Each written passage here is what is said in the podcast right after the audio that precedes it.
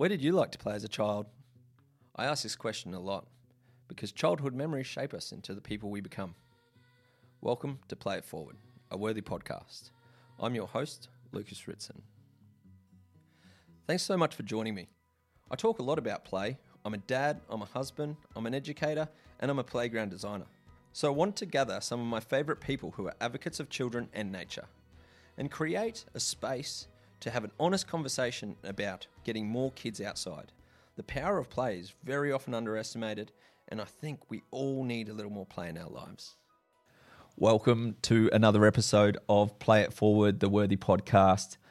Today, I'll be having the honor of chatting to someone that has played a huge role personally and also when I chat to people in the play community has also contributed so much in the development of the practices, development of the education. People right across the board from teachers to play workers to early childhood teachers and parents. I'm talking about the phenomenal Peter Gray. A bit of background on Peter Gray. He is a researcher at Boston College, is a prolific writer, um, a contributor to Psychology Today um, conducts and publishes research in the field of this word I can never get right neuroendocrinology, which will break that down, developmental psychology, and anthropology. I love that mix. A PhD in biological science, founding member of a wonderful non for profit called Let Grow. His own play includes bike, bike riding, skiing, gardening, and kayaking. Um, I believe Peter's superpower is his view on play from a biological and evolutionary standpoint. It's just that it puts it all in context so easily and so accessible. So, thank you so much for joining us on Play It Forward, the phenomenal Peter Gray. Thank you for having me here. Very happy to be here. And coming to us live from Eastern Massachusetts. So thank you for making the time to join us and our listeners and contribute. Let's kick things off. Um, as we do with all our guests, we get the ball rolling by asking the question of reflection Where did you play as a child? Yeah, of course, it depends somewhat uh, at what point stage in my childhood, but uh, but overall, I have to say, like most kids growing up in the 1950s, which was when I was a kid, I played outdoors, uh, outdoors without adults around. You know, from the age of about five on, I was spending huge amounts of time outdoors playing with other kids. Um, when I was a little kid, most of the play was in the neighborhood, but by the time I was uh, seven, eight, nine, ten, um, playing all over town with other kids. We moved a lot, and so in some sense, I think this uh, my own childhood, you know, in retrospect, gives me a somewhat of a grounding about children's play because we moved a lot from town to town, sometimes in little towns, sometimes in cities, and wherever we moved, the child, the kids played different games, different ways of playing. So when I was um, when I was seven and eight and nine, we lived um, in a town called Sun Prairie, and just as you would gather, it's a very flat area in Wisconsin, Midwest uh, United States, and we played endlessly games of baseball. We flew kites. We flew. We made our own kites and flew them. Um, of course, baseball playing was this pickup games. We would make up our own games. We did not have. They did not have the idea then that adults should be directing uh, children's play. The whole point of play for adults was to get the kids away from the adults, out of the house. you know, so we were out there whenever school wasn't in session or it wasn't dark or we weren't asleep. We were pretty much outside playing. And then we moved to. Um, at some point, we moved to. Uh, town called Hill City, which in Minnesota, which is on a lake, and the lake became the playground uh, for my friends and for me. We would every day we in the summer we'd be on the lake swimming, boating. There was an old rickety boat that we probably belonged to somebody, but we pretended that it was a communal boat, and we would go out rowing. Uh, this was when I was 10, 11 years old. Did an enormous amount of fishing. I was really hooked on fishing for a while. Um, and uh, in the winter we'd ice skate on it and ski if there was a lot of snow on it. We'd play hockey on the lake. Um, so the lake was a year-round uh, playground for me when I was that age. So, you know, that I could I could go on and on about. I, I could spend the entire hour talking about my my own play, but um, but I think you get the point. The my own play illustrates the way children throughout most of history have spent their time, which is playing with other kids uh, away from adults. And that's really, uh, from an evolutionary point of view, that's the way children played. Um, prior to agriculture. That's the way hunter gatherer children play. That's the way children in, in every part of the world where children are free where they're not uh, spending enormous amounts of time um, at uh, labor or they're not spending enormous amounts of time at school and school like things, as unfortunately uh, children are today. Uh, but in places where children are, are free for a good part of the day, that's what they do. They play with other kids and, um, and they play independently of adults. And it was around that time of the 1950s we started to see the disregarding or the reduction in play. Um, from your research, what were those contributing factors to see that decline of play? Yeah, it, it already, you're right, it already did begin even by the end of the 1950s. There was begin, there was beginning, it wasn't really until we got into about the 1970s that it became more clear that there was a decline. Um, and so I think that there are several factors that came into play. One of the factors, so, so as you know, as I write about in some of my academic articles and in my book Free to Learn, I've um, I've documented um, based on other people's research, not my own, the fact that there has been um, a dramatic decline of play in the United States. I think the same is true in many other parts of the world, including Australia. Dramatic decline in free play among children, beginning around the mid 1950s and going on. Um, to the present time. Um, the historian Howard Chudacoff talks about the in a book on uh, children and play in America talks about um, the first half of the 20th century uh, up to about 1955 as the golden age of children's play in America, because by the beginning of uh, by the beginning of the 20th century, uh, we had pretty much done away with intense child labor, uh, so children had quite a lot of free time. Um, uh, and so, uh, but and and children did have school. Compulsory education came about. Schooling came about in most states, also around the beginning of the 20th century. Some in some states earlier than that, but by the beginning of the 20th century, schooling was pretty much compulsory for children. But it wasn't nearly as uh, many hours as it is today. It, the school year was shorter. Uh, homework was not being given uh, at least not in elementary school, uh, to some degree in high school. Uh, and this was still true when I was a kid in school. So kids had a lot of free time, but over time, beginning in the mid century, mid 20th century, we began chipping away at that free time. And there's a number of ways in which the adult world did this. Um, one is to increase uh, school. So the school year now in the United States, uh, on average, is five weeks longer than it was when I was a kid. We had a whole extra month in the summer and another week during the year of vacation from school. The school day is now longer. It was six hours a day uh, in the 1950s. It's now closer to seven hours a day if you average it out. But the biggest change is uh, homework uh, as I said, when I was a kid, uh, in none of the schools that I attended was there homework for elementary school kids.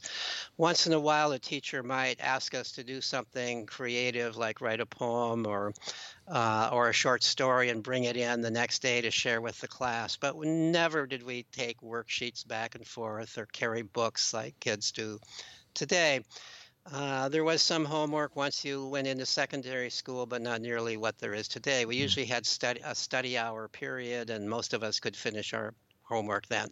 So when we were not in school, we were free. And then we, we all, the other thing that's happened over this period of time is that we've developed all these school like after school activities or out of school activities for kids. So even when they're not in school, they're doing this, something that's a little bit like school, including even adult led sports. I'm not and I'm not against adult led sports, but it's no substitute for play. And once again, this is something where adults are telling you what to do. they're setting the agenda. You, they're judging you. They're, de- you know, it's like school in that sense. They're determining who makes the starting team, who doesn't, who's going to bat first and second and third. If it's if you're if we're talking about baseball, which is the big sport when I was a kid. Um, and then we have other, you know, we have karate classes, we have people taking Chinese calligraphy, we have all these things. So we've we and this has been a gradual increase and we've reached the point where parents begin to think well if my kid is not um, doing all this homework and is not getting into all these extracurricular activities and doing a certain amount of volunteer work which is it's not really volunteer on the part of the kid. the kid is being encouraged to do this because it'll help them on their resume at some point when they apply to college. So, uh, the way I sometimes have put it is that over time, we've sort of turned childhood from what it's meant to be, which is a time of joyful play and exploration and freedom and wasting time and daydreaming getting into trouble, figuring out how to get out of trouble, all of these learning experiences that come from that into a time of resume building, doing yeah. stuff that can go uh, ultimately on a resume, or it looks like it could go on a resume. And people, parents are thinking about that even even with little kids. They're yeah. already thinking, you know, how am I going to prepare my child to get into the best college uh, that I can get them into? They're already thinking that way instead of just saying get out of the house and play. Yeah. You know? And, and it's been a gradual change. If this change had occurred suddenly you know people would have rebelled. I mean how could you how could you expect children to be spending that amount of time in school? That's crazy. How could you expect children not to be playing and running around and um, but the fact that it occurred gradually, yeah, that the, it occurred gradually enough that people didn't really notice the change from one year to the next even from 10, one, 10 years to the next, it wasn't a big enough change that people thought, oh, there's been suddenly we've ruined childhood. so young parents today um, grew up without a lot of play. And so to them, it's no surprising, it's not distressing to them that their children don't have much opportunity to play. Um, yeah, and reflecting back, like generations, and I know some of your research goes into studying ancient or ancient, I don't know if that's a classification, but ancient civilizations and the amount of play going on in a tribe, hunter gatherer sense. Um, do you think that in the modern age, with parents protecting their children and prescribing like all this schooling, do you think that's just a, a manifestation of the protection effect? Like once upon a time, we protected our children from the dangers in from the tribe next door and we've still genetically got that protection effect. And that's manifested into prioritizing academics prioritizing you know grades for there was a case i heard recently of a parent suing their five, year 5 teacher for getting a b because it's going to affect their ivy league in application into right. college. Right. So is that is so so summarize that very long-winded question is our protection just a remnant of older times wanting to protect our children? Well, so the um, so just a little bit of a correction on what you just said. The the the people that I've looked at, um, not directly, but by virtue of uh, interviewing and surveying anthropologists, is um, hunter band hunter gatherer people. So these are people who um, live in small bands. Um, they were studied intensely in the in the middle to late uh, 20th century. It was a time when a lot of anthropologists were trekking out into remote parts of Africa and Asia and South America and other places and making contact with these people who had had a very little, if any, contact with um, what we think of as the Western world, um, or uh, and and we're living pretty much as presumably they had been living over ten thousand years ago, mm. is the assumption that um, anthropologists make. And what's interesting about all of these, first of all, they're not tribes; they're bands, and and uh, there's a distinction. Tribes tend to be have uh, chiefs and big men, and they tend to be somewhat warlike, if not very warlike. These hunter-gatherers were not at all that have been found. None of them are warlike. They're not. They're not engaging in battles with other with yeah. other groups. They don't even have weapons for war. They're they're very the, what the anthropologists say over and over again is how peaceful they are and um, and how playful they are. Mm. That's the point that I want to emphasize. So what I learned from um, from uh, this study of um, uh, indirect study of these hunter-gatherer bands is for every one of the bands that um, I learned about, and there were there were uh, in all uh, seven different hunter-gatherer bands on three different continents that I interviewed anthropologists who had been studying those bands. For there were there are remarkable similarities across them, even though they're in very different parts of the world. Um, and one of the similarities is that they don't tell children what to do. They just let children play mm. and explore, and they don't expect any real work from children. Uh, you know, they might ask a child to fetch some wood or something like that, but they won't enforce it if the child doesn't want to do it. Um, they believe that children learn by playing and exploring. And that research indicated that indeed that's the case. So the children, what the children are doing is they're they're playing with other children, largely away from adults. By the time they're four, they can go off from adults. The adults believe that by four years old, they have enough common sense that they're not gonna they're not gonna pick up a poisonous snake. They're not gonna go off and get lost in the jungle or the savannah or wherever they're they're living and get attacked by a tiger. They um, they have common sense. The belief is that by around four years old, you have common sense. And I might say that um, there's actually psychological evidence from developmental psychology that that's true. That something happens around four years old. Children internalize language and begin to think in words. They can remember rules. They can think logically. They can figure out whether something is dangerous or not. Um, obviously, there's continued development in that. Hopefully, we get better as we get older at these things. But they're, but the other thing is they're playing in age mixed groups, and so the older children are looking out for the younger children too. And that that seems to be the way the human species evolved in that kind of a world where children are learning by playing largely with other children. They're not segregated from the adults and they see what the adults are doing. And if they ask adults for help, the adults are glad to help, but they don't intervene. They don't they don't tell the children you've got to do this or you've got to do that. There's no such thing. There's nothing even comparable to school among hunter-gatherer groups. So the, so it's interesting to me when I when I sort of compare that to my own childhood in the 1950s. I often say, well, I had two educations. I had school, mm. but then I also had a hunter-gatherer education, as did all the other kids. You know, we spent a good deal of our time playing and exploring with other children away from adults. We would incorporate things that we observed adults doing into our play, just as the hunter gatherers did. And as a consequence of that, we were educating ourselves in some sense in the kinds of skills that are important to the world that we were growing up in. But sort of my um, theory that I gained from this research is that is that children come into the world biologically designed to educate themselves, and the the process by which they do that involves a lot of play and exploration with other children. So I imagine that during that free play, you're act, you're turning on those switches in those body to activate these operating systems.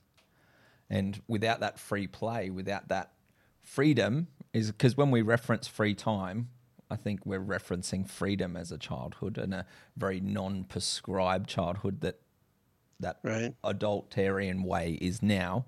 We're prescribing medication, we're prescribing experiences, we're prescribing that child's whole being. So we're not knowing and we're not moving towards what that child needs at that specific time to meet their own needs. Who's more familiar with the child's needs than that child at that time?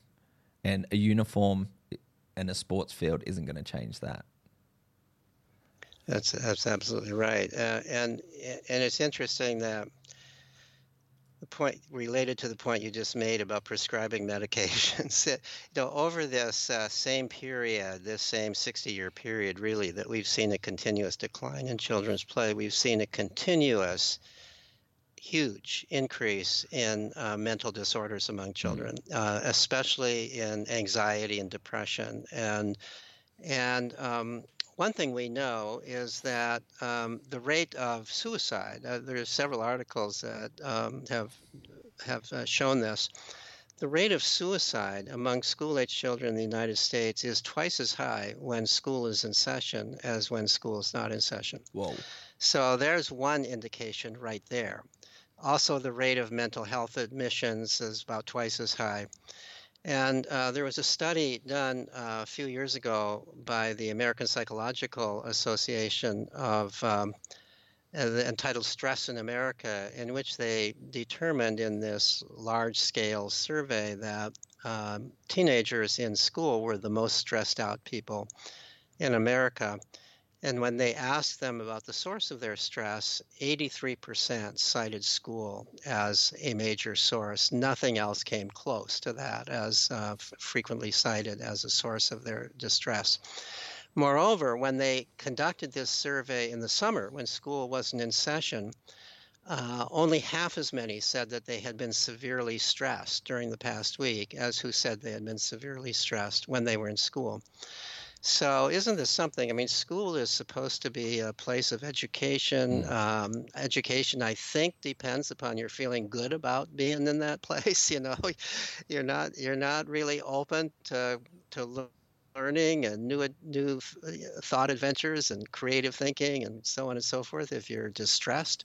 And yet, school seems to be the most distressing place there is for children. Yeah. So, what a you know what a contradiction to have an educational setting that is not that is making children unhappy rather than making them happy and and excited to learn. So that's the situation that we are in. Um, you know the other there there are other uh, causal factors that I, I'm I'm laying a, a, lot of it on school right now, but um, but as I've said, children are, and have used implied, children are prote- overprotected uh, by their parents. I don't blame the parents. As a society, we're constantly telling parents how dangerous it is out there. We're we're regarding parents as negligent if they're kind of not watching their kids all the time. And so, one of the consequences of that is kids are not going out uh, to play on their own. They're not getting into the kinds of adventures and engaging in the sorts of risky play which helps people develop resilience and courage and confidence and uh, the sense that I can handle the world because I've done it in my play. That's part of the major purpose of play. And if we deprive children of that opportunity, we're always solving their problems for them. Mm. They don't. They don't learn that they can solve the problems for themselves, and they grow up uh, worried about how you know something could happen anytime. And that's the um, that's the world that we are raising children in right now. Yeah. To go back to that um, data on the high school students and stressed out when school is on, how much of a contributor do you think that is that the lack of play in the early years has contributed to the lack of tools to deal with not just the academic side, but the social side? Yeah, I think absolutely the lack of play. Play is how children learn to um, get along with one another. And when I say play, I really mean children's self directed play. I don't call it play if an adult is running the show. So when children are playing together, think of all their learning. I, let me give an example. So when I, I, mentioned at the beginning that as a kid, as a young kid, um, I played endlessly at baseball, and so we we would go to the vacant lot, and uh, there'd be a bunch of kids there of various ages, various abilities. Um, I was one of the little ones then, and um, and there's no manicured field. You have to create the field. You have to figure out how you're going to lay down the bases. You have to choose up sides. You have to try to make the sides fair. You know, there might be windows, uh, houses with windows on one side of the field, and so you make a rule. You know, you any bat, you bat it in that direction, it's automatic out maybe a busy street and another side. Um, so you've got another rule. You make a rule that you know the big kids, uh, the real the ones who can really whack it far have to bat left-handed if they're right-handed with their non-dominant hand, uh, just one arm. You make all these ground rules, and of course everybody pitches softly to the little kids. So think of all that's being learned that's so much more important than baseball. You're learning how to negotiate. You're learning how to please your playmates, including those on the other team, because if you don't please them, they'll quit. They'll go home. Nobody's mm. making them be there. So you're learning how to keep uh, other people happy while you yourself are also keeping yourself happy. Well, there's hardly a more important skill than that. If you yeah. if you can't do that, you can't have a good marriage, you can't have real friends, you can't have uh, good work partners. And children are practicing that all the time in social play when there's no adults around because and that's when they have to figure out how to get along with one another, how to negotiate. Yeah, and that just sounds like the the framing to learn empathy. Uh, that's what you're summarizing there, and we're seeing a huge decline in empathy as I read your a number of your articles about the decline of empathy. And um, that leads me into my next area, which I think it gives really good framing for people to understand where children are at now, is the internal and external locus of control. Um, could you talk to that a bit for our listeners in the framing of how to understand right. it and apply it to their children? Right. So, um, internal locus of control refers to um, the question of whether you feel that you are in control of your own life. Do you do, are you in are you know to put it in the extreme are you the in charge of your own fate do you run your own life versus to what degree do you feel you are sort of a victim of circumstances of powerful other people of fate of things that you can't control now, the truth of the matter is, we're all somewhere in the middle of that. Now, none of us are at the extreme. The extreme is not possible in either direction. To some degree, we're in control. We feel in control. To some degree, things happen that we can't control, and so on. But uh, it turns out that the feeling, the belief that you are in control, is a is a um, is a healthy belief uh, even if it's a belief that goes beyond the reality. It's good to believe you're in control because when you believe that, then you do attempt to assert control. You take more control of your life. If you believe you're not in control, then it sort of becomes a self fulfilling prophecy. Well, there's not much I can do anyway, you know, so things just happen that way. So there's a test uh, the, the version for adults is called Rotter's Internal External Locus of Control Scale, but there's a version of this for school age children, and it basically is measuring to what degree do you feel you're in control of your own life versus to what degree do you feel that um, that you are being controlled, you are controlled, you are dependent upon upon the circumstance and powerful other people, and so on. Now, uh, ever since this test began to be given to school age children uh, beginning around the 1960s, the internal locus of control, the sense of being in control of my own life, has been going down, and external locus of control going up. They're sort of reciprocals of one another.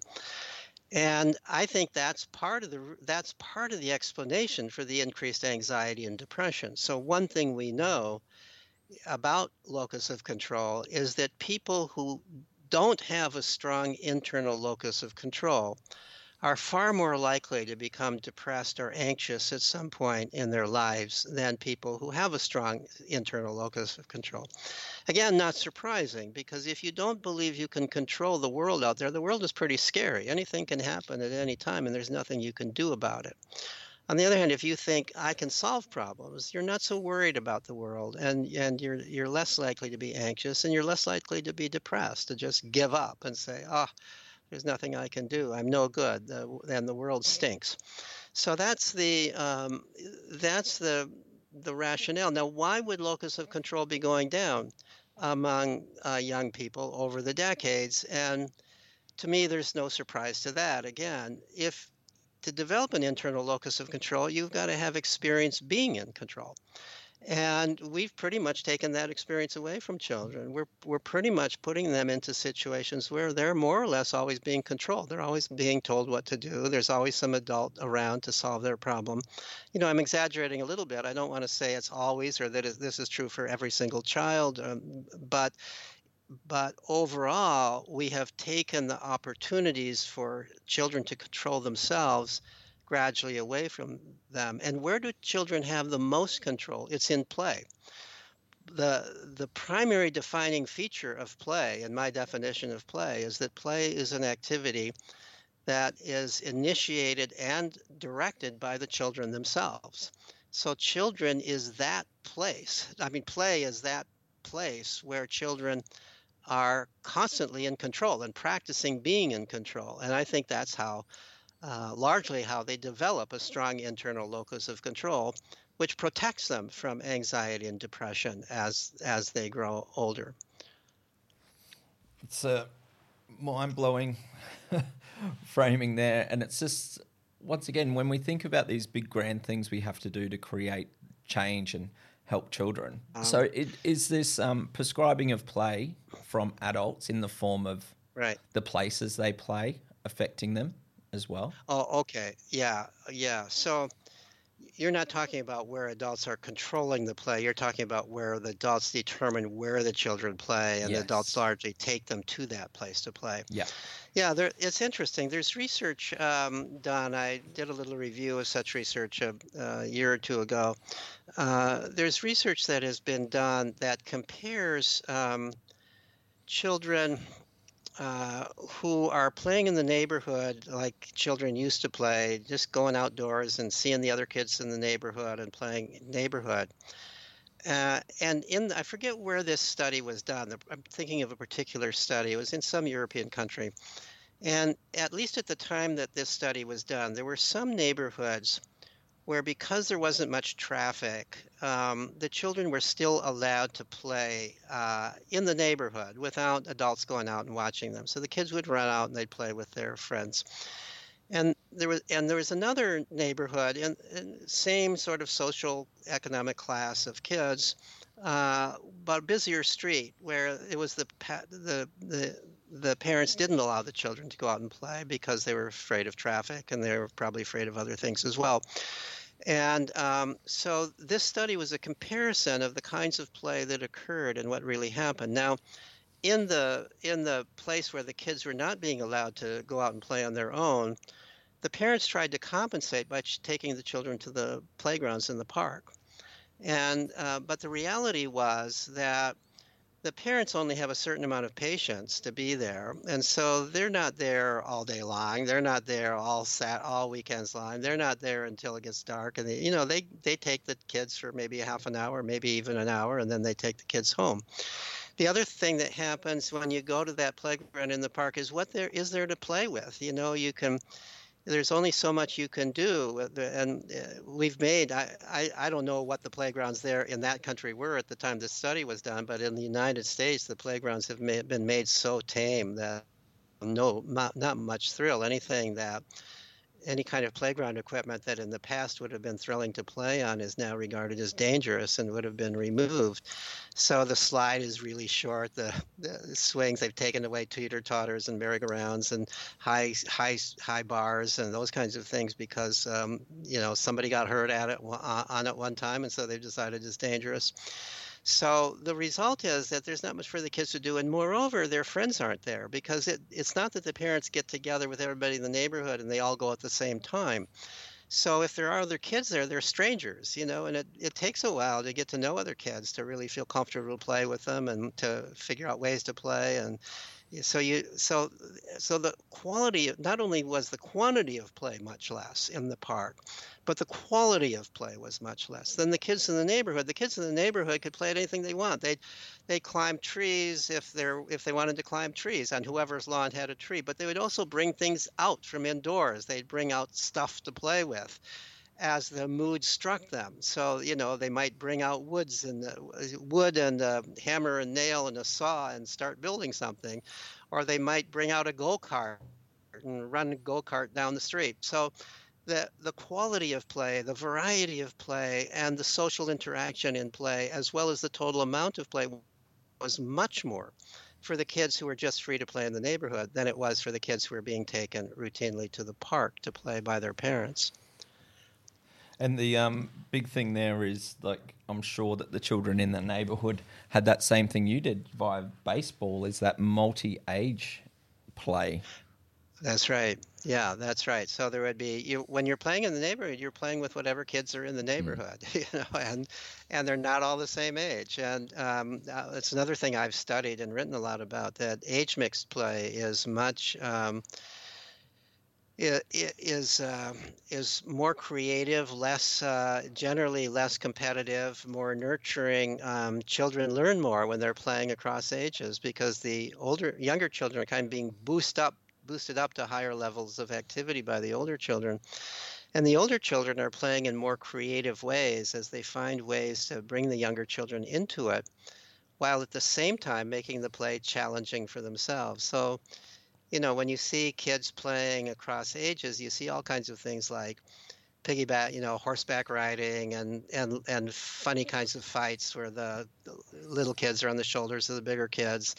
If they're playing a game, some kind of formal game, they figure out some way that the older kids are self-handicapping to make make things even, and by self-handicapping, they're still challenging themselves.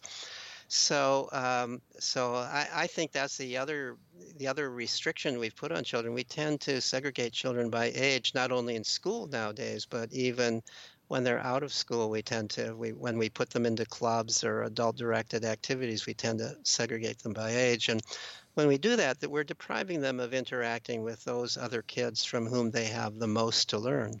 Yep.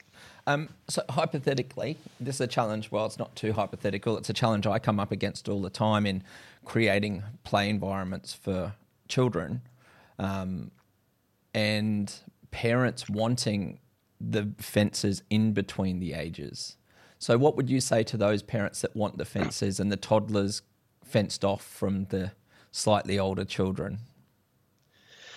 Yeah, I, I wish they could. Um, I wish they could watch and see how beautifully older children and younger children interact with one another. I think that some people are afraid that the older children are going to bully the younger children or hurt the younger children in some way, or that maybe the foul language that the older children are using is is going to corrupt the younger children in some way.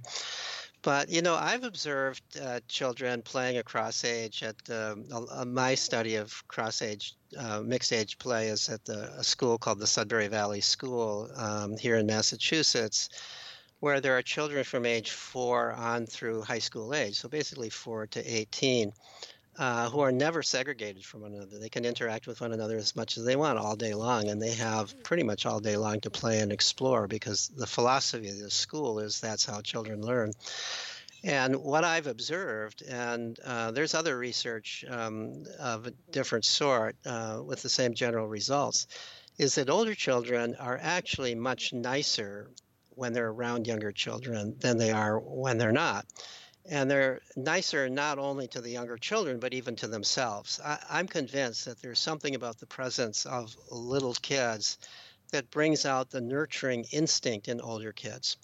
And so older kids love to love to uh, play with younger kids and play with them in ways that are stretching their ability and that are, uh, in some sense, caretaking. That doesn't mean they don't tease them. They'll tease them, but they'll tease them generally in a, in a good natured way, and the little kids understand that. And the little kids love to be part of the play of, of the bigger kids. Um, so we're really depriving uh, both the older kids and the younger kids of um, opportunities. Um, you know, I think I think if most people think back to their own childhood, and especially if it was a childhood where you engaged in a lot of age mixed play, think of how much you learned from the older kids how much you know those older kids that wow those were those were the people that you really admired more so than adults. I mean adults if you're four or five or six years old adults are kind of in a different world you know they do all kinds of things that you can't really quite dream of doing. But if you're four, five, six years old, those eight, nine, ten year olds, uh, you feel like, oh, you know, I see them doing that. I bet I could do that and that stretches you to um, to do things that are of um, uh, that are maybe a little more challenging than what you would have been doing mm. if you were just playing with other kids your own age. And another one I've just popped to mind about these because I'm I'm just thinking of those roadblocks we come up against and like the priority of academics over play, but in your words, why is play importance for academics? Well, yeah, I mean, so, uh, for, so the first, uh, in order to answer that, I have to sort of address this funny question of what is academics. This is a big yeah. word today, and whenever I use this word in relationship to little children, I put it in quotes because I think it's just silly to talk about academics with little kids. I like it. so, Absolutely, but I agree. I, what it what it means, what it what people mean by it is uh, learning uh, to read and learning to add numbers and do things with numbers. And uh, even little kids these days are being drilled in this stuff. And so you're you're teaching little children the sounds of the letters, and you're trying to get them prepared for even. In the United States, it used to be that kindergarten was just a place for play, and you started teaching reading and and a little bit of arithmetic in first grade. Um, now people are teaching reading and arithmetic in kindergarten. And in preschool, they're starting to teach reading and arithmetic in order to change, in order to train them, get them ready for kindergarten. My hmm. gosh, mm. you know, it used to be kindergarten was place to play just to get used to the idea of being with other kids and away from home and an opportunity to play with a bunch of other kids. Um, it was a great invention, kindergarten, a garden for play, really a garden for children. But now it's become essentially first grade, a place for a place for so-called academic training. I have um, reviewed research. One of my blog posts uh, is uh, devoted to this that looks at the long term consequence of such early academic training. Um, turns out that there are a number of good studies that have been done where you had comparable groups of children, some of them in academic preschools or kindergartens, depending on which study it was, and some of them in just pure play preschools and kindergartens. And then they would follow up the children for a few years as they went into elementary school and see what the consequences of being in one or the other of those kinds of preschools or kindergartens were. And the result of every study that I've been able to find that goes at least through third grade is that by third grade, the kids who were in the play uh, kindergarten or preschool are now doing better even academically, not just doing better socially and emotionally, which you would expect, but even academically, they're doing better. I think they're doing better academically, partly because they're doing better socially and emotionally. But I also think they're doing academically better because their mind hasn't been um, distorted by that early academic training. When you are teaching kids this stuff, before they have an intellectual reason to know it, or a motivation to know it, or an intellectual foundation, if you're teaching kids to read who aren't interested in reading, who don't have a particular reason for reading that they're aware of, uh, what they're doing, what you're doing is you're training them through a set of procedures. They're learning, they're feeding it back, they're doing what they're supposed to do, and they pass the test. But that doesn't really mean they understand what they're doing. That doesn't really mean they're incorporating it in a way that is really meaningful to them.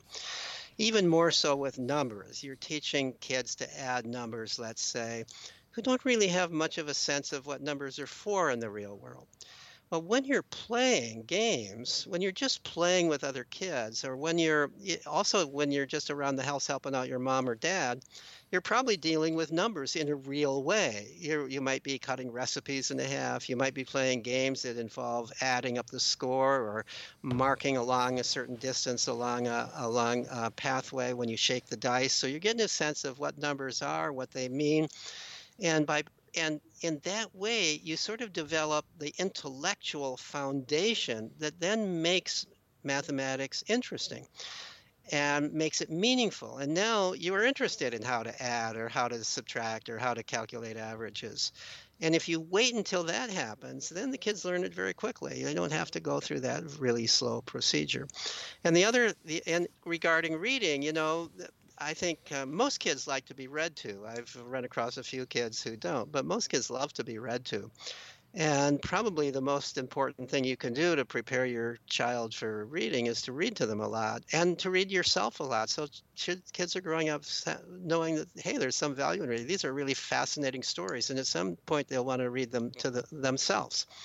And then they'll really want to know how to read. And, and there's an enormous difference between a kid of any age who wants to learn something versus a kid who's just being forced to learn it um, despite uh, their not wanting to do it. The, the one who wants to learn it can learn it very quickly and learns it in a way that's meaningful and memorable. But if we mm. try to force kids to learn things that they don't want to learn, we're really wasting our time and wasting their time. And, and also, in fact, doing worse than wasting because we're we're as I said, we may be setting the conditions where ultimately this will hinder their ability to really learn it. Yeah, and then the the hindrance has got to be there and acknowledged around um, the lack of time in thinking in a creative way that sets them up, yeah. and and direct correlation with the reduction in creative thinking that we're seeing in children now. Yes, well, that is another thing that has happened. And again, no surprise. Um, there was a study a few years ago um, by a, a, researcher in the United States who um, looked at uh, the scores on um, a standard test of creativity. believe it sounds like like a contradiction in terms. How could you have a standard test of creativity? but there actually is a valid test of creativity, uh, Torrance's tests of creative thinking. And the reason we know they're valid is that these have now been, this test has now been given, this is actually a battery of tests, have been given to school age children at all grade levels uh, now for several decades. And the, what the research shows is those kids who score high on this test are far more likely to go on to do truly creative things as adults than those kids who score lower on the test. By creative things, I mean things like um, inventing new products or starting new companies or writing novels or or you know the whole the whole range of things that we regard we regard as valuable and creative contributions to the culture. This test is a better predictor of that than IQ is, better way better predictor than grades in school, better predictor than teachers' projections of who's going to be creative in adulthood, or even peer projections of who will be creative in adulthood. Best predictor we have.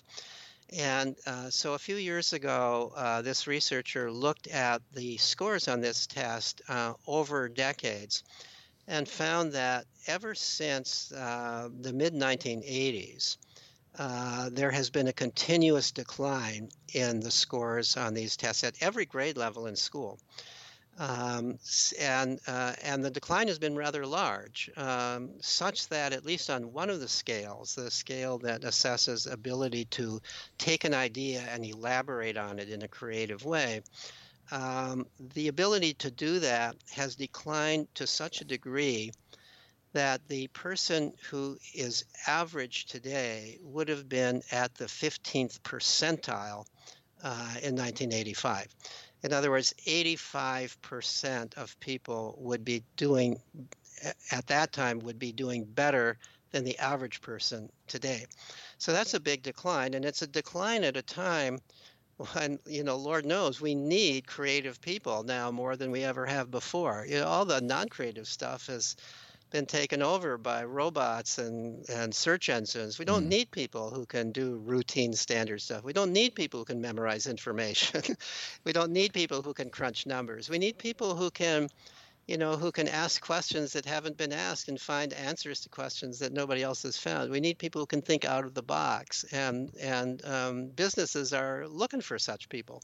And we're in an age where uh, where increasingly you kind of have to be an entrepreneur. You have to sort of figure out your own ways of making a living. You have to find some new niche for yourself. You have to you have to be creative more and more in this world. You know in the world that um, of my parents, um, you know, my father had a union job, and uh, as long as that job was in existence and uh, the union protected him, he would be doing the same thing all his life. That world doesn't exist anymore. We need people who are flexible, who are creative, and yet our schools are producing fewer of those people. Our schools have gone in the exact wrong direction for our culture. So mm. we're teaching all the more people to do stuff by rote when we don't need people to do stuff by rote. no. And I love the framing from a gentleman, I'm not sure you know, um, sure you would, um, Thom Hartmann, who wrote the book um, Surviving as a Hunter in a Farmer's World, which uh-huh. is the framing of our, he believes it as our um, genetic remnants as hunters to be hyper alert. And he speaks a lot in the context of ADD, and it's a remnants of our evolution to be hyper alert. And we're creating the entrepreneurs of the world. But then our whole structure for education tends to be a farmer. We're trying to create people that are like the data, the data entry. We sit, we observe, but we also need those hunters on the forefront, and the hunter being creative as well and a problem solver so I, I love that framing it speaks to. Is there is there truth from because you studied at depth in anthropology? Is there is that an accurate idea to think that there's remnants of hunters in us now, and that's the reason for that type of thinking? Yeah, I mean, of, of course, we um, uh, uh biologically we're all hunter gatherers mm. you know we the human species uh, has um, existed for hundreds of thousands of years um, depending on when you consider it somewhat arbitrarily when you say we're human you, we could say for millions of years or we could say a few hundred mm. thousand years depending on where your point is but but throughout uh, all that period of time we didn't have farming we were all hunters mm. we were yeah, all exactly. hunter gatherers and uh, farming came about about a mere 10,000 years ago. Now, that might sound historically like a long period of time, but from a point of view of biological evolution, that's just a speck of time. Our brains would have changed very little in that period of time. So, we all come into the world kind of as hunter gatherers, and that's why children come into the world with this strong drive to play and explore with other children away from adults. That's what hunter gatherers did, and that's how they learned what they needed to learn.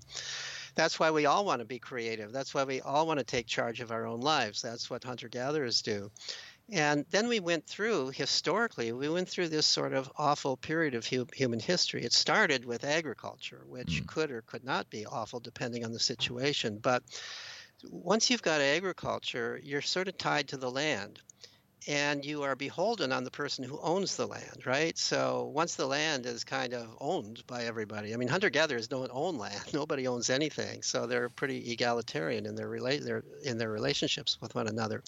But once you've got farming, you own land, and the and and this the economic situation changes drastically. So now you have you have hierarchical organization. The people who own the land are in charge, and you're dependent upon them.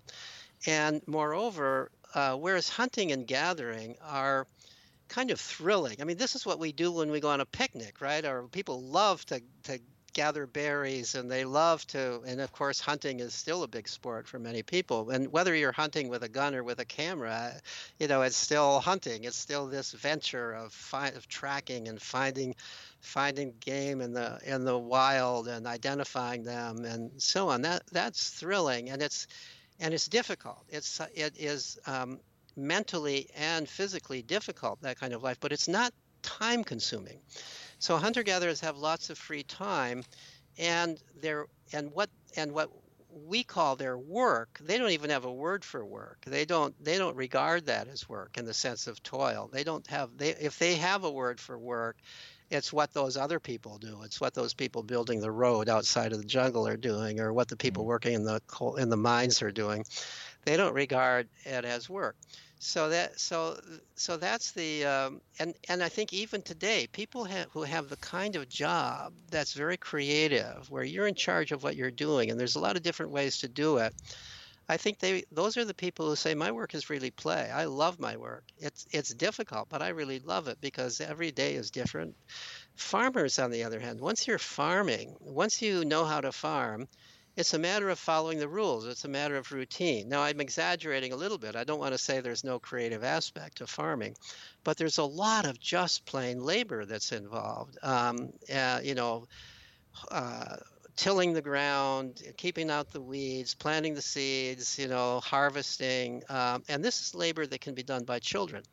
And so once you've got far, farming communities, and also you tend to have bigger families once you've got farming communities because you've got more food and you can afford to have bigger families. But then now that you've got bigger families, you've got to put those children to work to help support the younger children as they're coming along, and um, and then you get this situation of uh, hierarchy, and that's where that's where you get the idea that the man who owns the land is the boss of his wife and all of his children. And the mm-hmm. children grow up kind of under the thumb of this person. And that's the history of Western civilization that we're kind of coming out of now. But that's the that's what we that's what we went into. Now that that is not natural from an evolutionary point of view. Natural from an evolutionary point of view is the situation that hunter gatherers are in. Obviously, it doesn't run so counter to our human nature that we can't do it, but it is not. It you know so so we began with a, after agriculture, and especially as we went on to feudalism and then the Industrial Revolution, where children are being made to work. We've got to stop them from playing and force them to work. And the common way to do that is to beat them if they're not working. So now free will, which was valued among the hunter gatherers, becomes sort of um, the enemy. It becomes the playground of the devil. It has to be beaten out of children. And, you know, fortunately, we're now coming out of that. We're beginning to come out of that. We began to come out of that about 100 years ago. Uh, uh, but that's the. Uh, but that's the history, and it's within that history that our that our coercive schools developed. The the earliest schools that are of the same model that we have today it was very clear that the primary purpose of schooling was to was to make children obedient. And that meant suppressing their play so mm. that they would do what they're told to do. Yeah. Um, at this point in our evolution, what are your what are you feeling most optimistic about? Knowing the history and then kind of projecting where we're going at this present point in time. What excites you? Well, um, there are a few things that excite me. One of one of them is that I'm seeing an increasing number of families that are choosing to opt out of the standard way of uh, that what's become the standard way of raising children. So, for one thing, in the United States, homeschooling is growing by leaps and bounds. And the reason for that is that it's become so obvious to some families that school has reached the point where it's harming their children that they have made the decision to take their children out of school and homeschool the children. And once they're homeschooling the children, they may start off believing that they're just going to give the same curriculum at home, but do it in a nicer way than at school. But once they start doing it, they begin to realize how much initiative the children have and how much more the children learn when they're learning what they want to learn. And so, among the homeschoolers, not only are more people homeschooling, but an ever growing number of homeschoolers are homeschooling by the method called unschooling, which is to allow the children to take charge of their own learning, allow them to play and explore and learn in that way. And you support the, the adult's role is to support it and to help find the conditions that will support it. You know, help connect the child to the community in ways that the child is needs the connection to the community to learn beyond the home. It, homeschooling is somewhat of a misnomer. It's not just learning at home, but it's learning in the community. It's learning. It's learning through life, and so there's a growth in that. I have a I have a belief that uh, once there's a once we've reached some critical number of people doing it, there will be a groundswell of movement. And then the schools will kind of empty out unless they change. Unless they say, "Oh, you know, if we want to, if we want to continue this enterprise of uh, of public schooling uh, at uh, institutions like this, and we want people to to not take their kids out of it, we've got to listen to what people want and what the children want, and we've got to change what we're doing. So, to me, that's probably the greatest source of hope. Um, I also think there are other things. There are some things that are happening within schools. Um, at the Let Grow uh, organization, that I, uh, nonprofit that I'm um, one of the board members of, we're working with schools to bring more play into the schools, to reduce homework, to uh, make classes more playful. We're, we're, we've provided some ways of um, working with teachers to do this, including uh, for some schools have adopted an hour of um, free play uh, at least once a week, where all the children in the school, age mixed groups, say kindergarten through fifth grade, so basically age five through 10 or 11, all playing together. Uh, and the uh, and it's not just the outdoor playground, the gymnasium, the art room, the hallways, uh, pretty much uh, large parts of the school are just opened up for free play.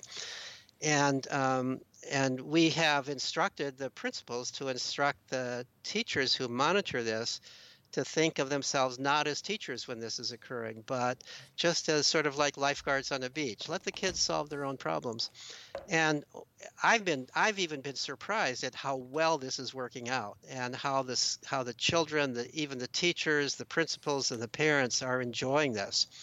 So I think there's a beginning. I think that schools are have begun to get the message that um, their children that the children will learn more if they're happier and that the children need more play and that school can be a place for this to happen. School can be a place for play. And on that optimistic very in, empowering space um, thank you so much for joining us. Where where would any messages that you would like to get out there to our listeners and where they can find some content where they can um, head to next after listening to this podcast? well, of course, I can't help but say that you know most of uh, my ideas are uh, in my book Free to Learn, and uh, so that's one place to to to look. I write a, as you mentioned before, I write a blog for Psychology Today. You can just Google Peter Gray Psychology Today, and you will find the blog. And I've got now close to 200 essays um, that are mostly research-based essays, that sort of reviews of literature, making of research, making various kinds of points along the line that I've been hinting at here. And I would also suggest, uh, if you're interested, go to the uh, Let Grow website. Uh, there are exercises for children. There are, um, and you can find uh, Lenore Skenazy, who's my primary colleague there, who's really the president of Let Grow and the primary initiator of the organization. Um, who wrote a book called Free Range Kids a number of years ago. Uh, she has a blog there, and she's um, very smart, very funny, uh, and um, very much involved in the movement to bring more independence and freedom to children's lives. So those are some places that um, people might look. Brilliant. And those Psychology Today articles, if anyone picks up my phone and looks at my open windows on the internet, you will see every second window is a psychology degree, a psychology today article that I intend to read that is on the reading list. So thanks for keeping me topped up on my reading as well. But um, thank you so much for joining us. Thank you on behalf of all our listeners. It's been beautiful to chat to you. Thank you for your work and dedication in the field. And yeah, thank you. Okay, well, thank you for having me on. Thank you for joining us on a Play It Forward Worthy podcast. That was inspiring in extremely knowledgeable Peter Gray. His TED Talk, research, and books have all links in the show notes. Hope you enjoyed that podcast as much as I did. As a little giveaway, if you like and rate this podcast, we'll be sending out one of his books to a lucky listener. So remember to rate this podcast. Thanks so much for joining us.